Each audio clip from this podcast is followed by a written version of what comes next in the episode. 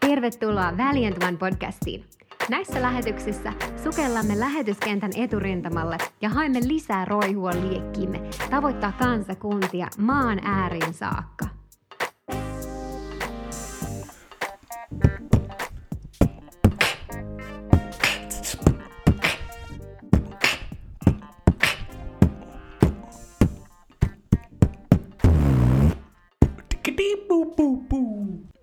Morjesta, morjesta. Tervetuloa Valiant One podcastiin jälleen kerran. Mä haluan lyhyesti rohkaista sinua tänä päivänä siitä, kuinka suureksi sinut on luotu, kuinka suurta varten sinut on luotu. Se on Jumalan kutsu sinun elämässä ja mä haluan rohkaista sua toteuttamaan kaiken sen, mihin sut on luotukin.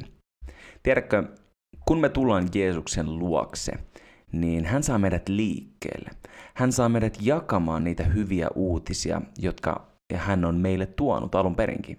Jeesuksen läsnäolossa, kun me todella nähdään ja tunnetaan hänet hänen koko majesteettisuudessaan, me voidaan täyttyä hänen hengellä, tuolla pyhällä hengellä, joka on dynamisvoima, joka mahdollistaa sen, että koko taivaallinen potentiaali voi räjähtää meistä niin, että koko luomakunta myös sen näkee.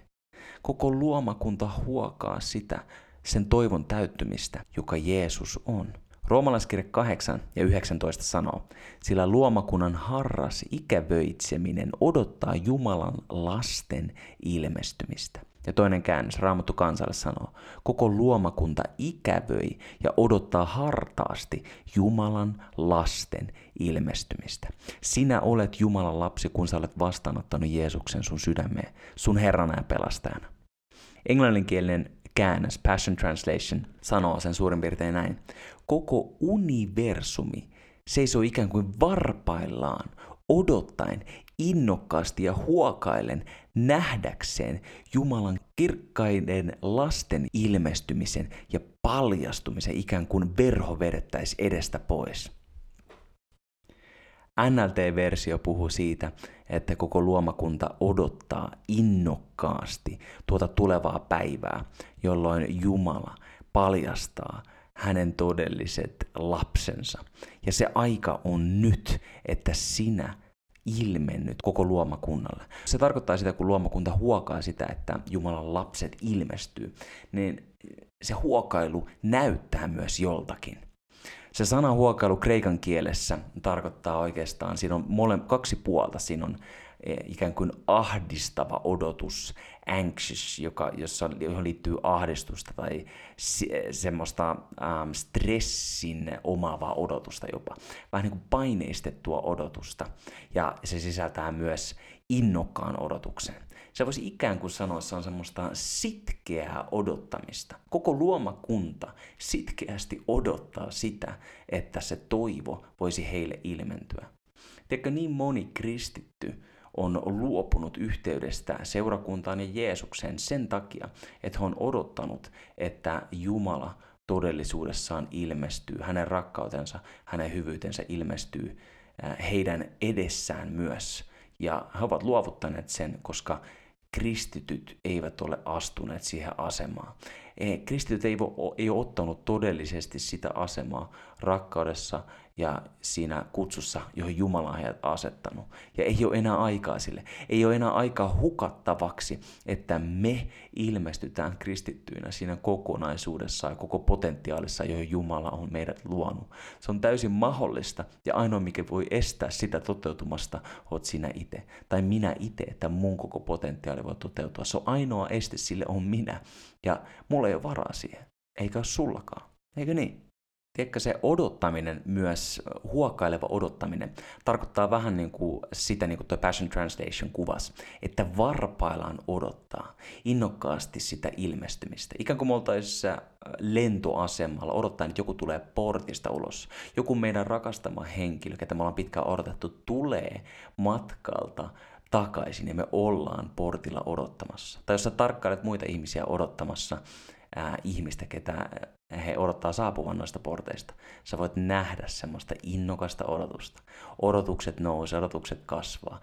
Pian se hetki koittaa, kun he tapaa heidän tuttunsa tai rakastettunsa.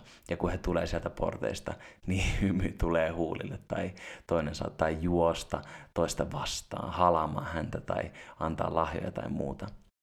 Mutta samalla sä voit ehkä muistaa, jos sä oot itse ollut esimerkiksi odottamassa jotakin.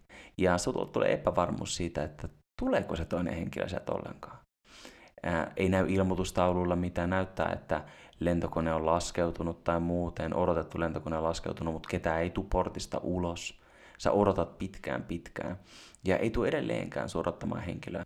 Ja sä jatkat odottamista ja siinä vaiheessa jossain vaiheessa alkaa tuleen niin vähän niin kuin semmoista negatiivispainotteista odottamista.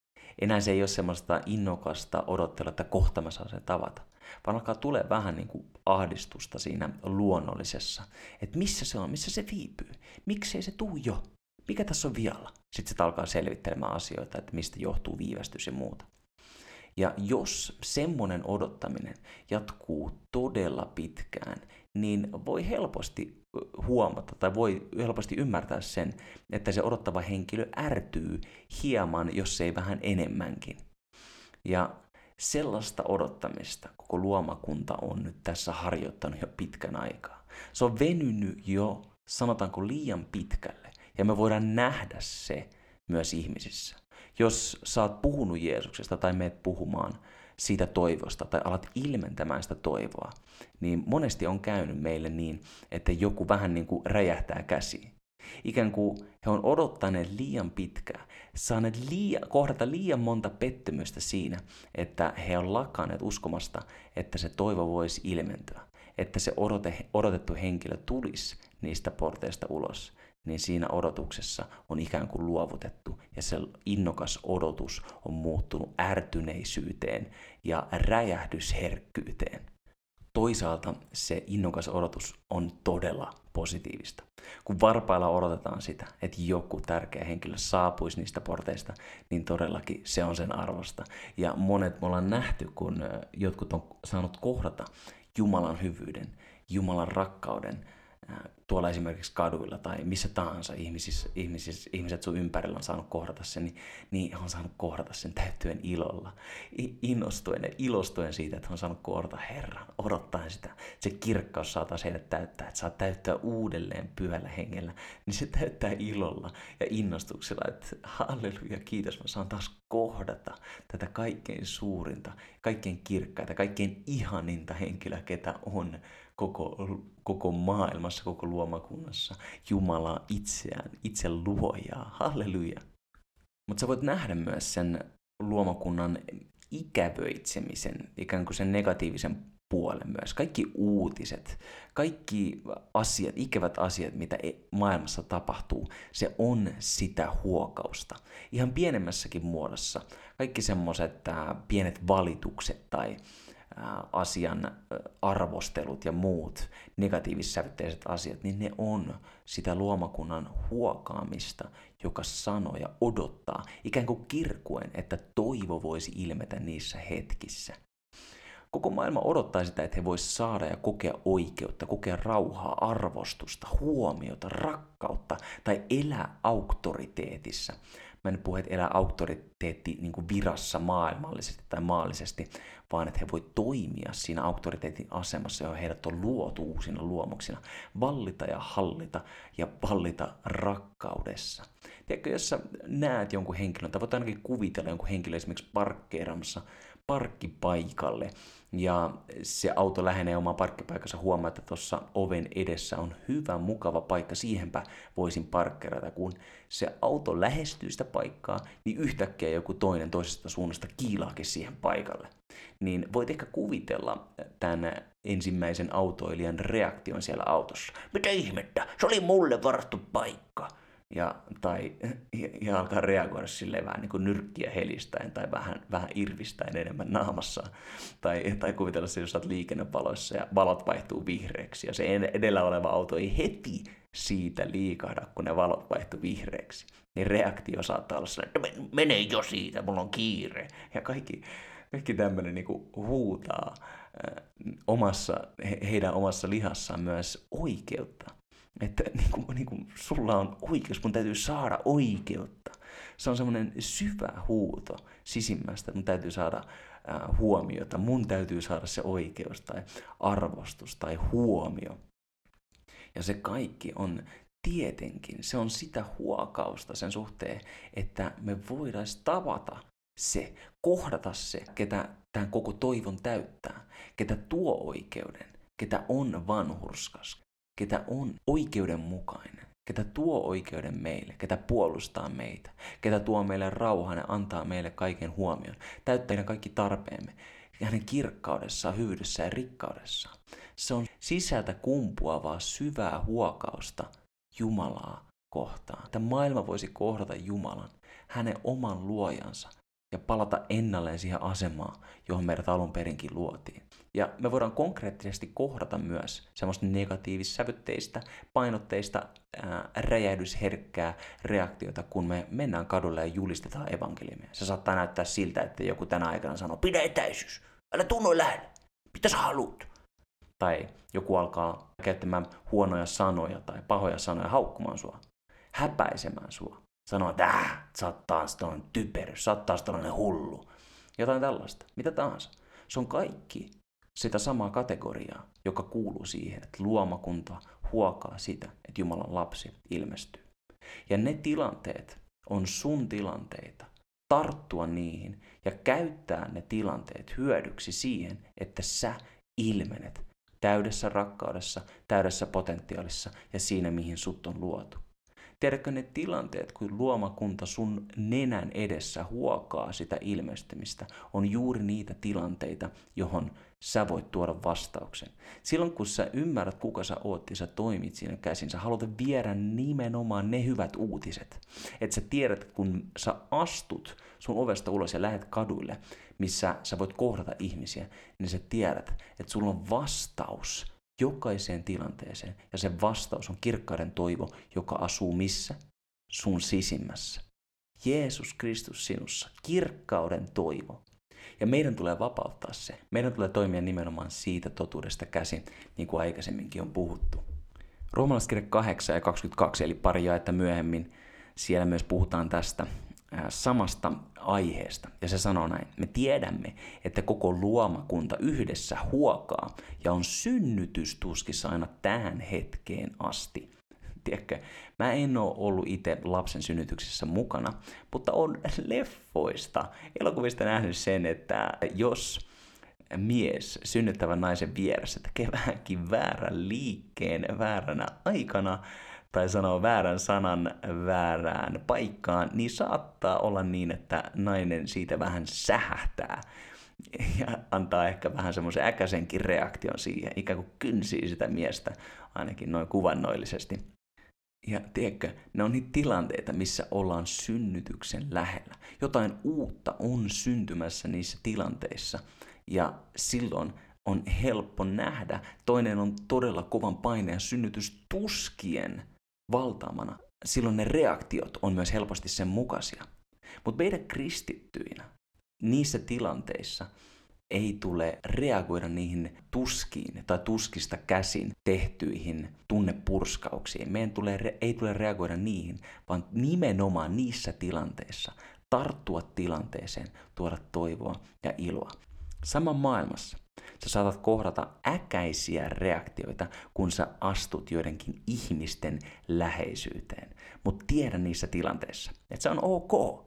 Ne on vaan synnytystuskia, ja silloin kun sellaista tapahtuu, niin sä voit olla varma siitä, että jotain uutta on syntymässä. Mutta oletko sä valmis siinä hetkessä ja siinä paikassa tuomaan sen tähän maailmaan, ikään kuin olemaan kätilönä siinä tilanteessa, vastaanottamassa uuden luomuksen syntymää. Ootko sä valmis siihen? Sussa on kaikki se, mitä sä tarvit. Kaikki usko, kaikki rakkaus, kaikki kärsivällisyys, kaikki hengen hedelmä. Ne on kaikki sussa jo. Pyhän hengen kautta ne on jo sussa. Mutta oot sä valmis siihen, että luomakunnan huokaus voi tuoda esille uuden luomuksen? Ikään kuin se, mitä maailma huutaa ja huokaa, mitä vihollinen haluaa käyttää tuhotakseen, tuomitakseen, häpäistäkseen muita ihmisiä, kristittyjä, niin me voidaan Jumalan luomuksena kääntää ne vihollisen huonot suunnitelmat hyviksi ja tuomaan Jumalan valtakuntaa tähän maahan, tälle maan päälle niin kuin se on taivaassa. Sano amen.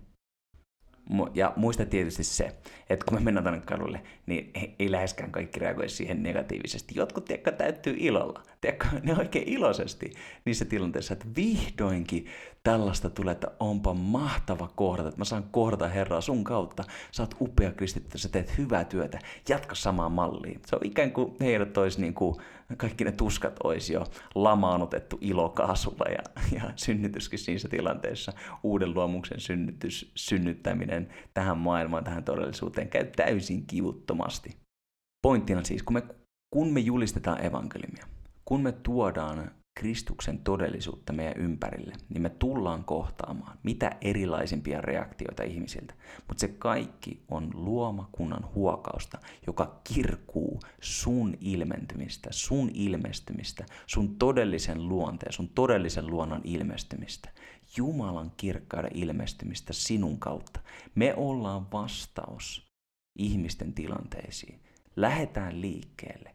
Viedään sitä sanomaa, Kristuksen valoa, tähän maailmaan. Tuodaan sitä meidän tilanteisiin. Kristus sinussa, kirkkauden toivo. Ja se kirkkaus tulee näkyviin, kun me laitetaan se liikkeelle, se sana liikkeelle.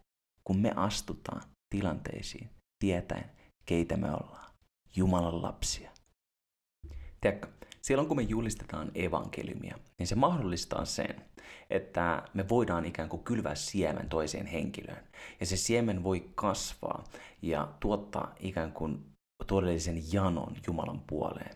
Ikään kuin me käynnistetään, aktivoidaan se luonnollinen usko kääntymään oikeaan suuntaan, niin että se saavuttaa myös heille sen uskon päämäärän, sielun pelastuksen. Ja Johannes 7, 37 ja 38 sanoo näin. Mutta juhlan vih- vihmeisenä, juhlan viimeisenä suurena päivänä Jeesus sanoi ja huusi ja sanoi, jos joku janoaa, niin tulkoon minun tyköni ja juokoon. Joka uskoo minuun, hänen sisimmästään on niin kuin Raamattu sanoo juokseva elävän veden virrat. Jokainen, joka janoaa, tulkoon minun luokseni ja juokoon, sanoi Jeesus. Tiedätkö, silloin kun ihmiset saa sen uskon kääntymään oikeaan suuntaan, heille tulee ikään kuin jano. Mä haluan enemmän Jeesusta. Ja silloin kun me janotaan ja tullaan hänen luoksensa, niin me voidaan juoda. Tiedätkö, kaikkien janoisten sankari on Jeesus Kristus, ei Kari Grandi. ja jokainen, joka hänen uskoo, niin hänen sisimmästään on, niin kuin Raamattu sanoo, juokseva elävän veden virrat. Silloin meistä voi tulla niitä lähteitä, jotka sammuttaa myös muiden todellisen janon Jumalan puoleen, heidän huokauksensa. Roomalaiskirja 1.16 sanoo näin. Minä en häpeä evankeliumia, sillä se on mikä? Jumalan voima. Mihin? Pelastukseksi jokaiselle, joka uskoo. O rohkeasti se, keneksi sinut on luotu. Anna Jumalan määrittää sun identiteetti. Mennään, mennään nyt ja katetaan tämä maa evankeliumilla ja jatketaan aina maan ääriin saakka. O äärimmäisen siunattu ystäväni, palataan taas ensi jaksossa. Se on morjens!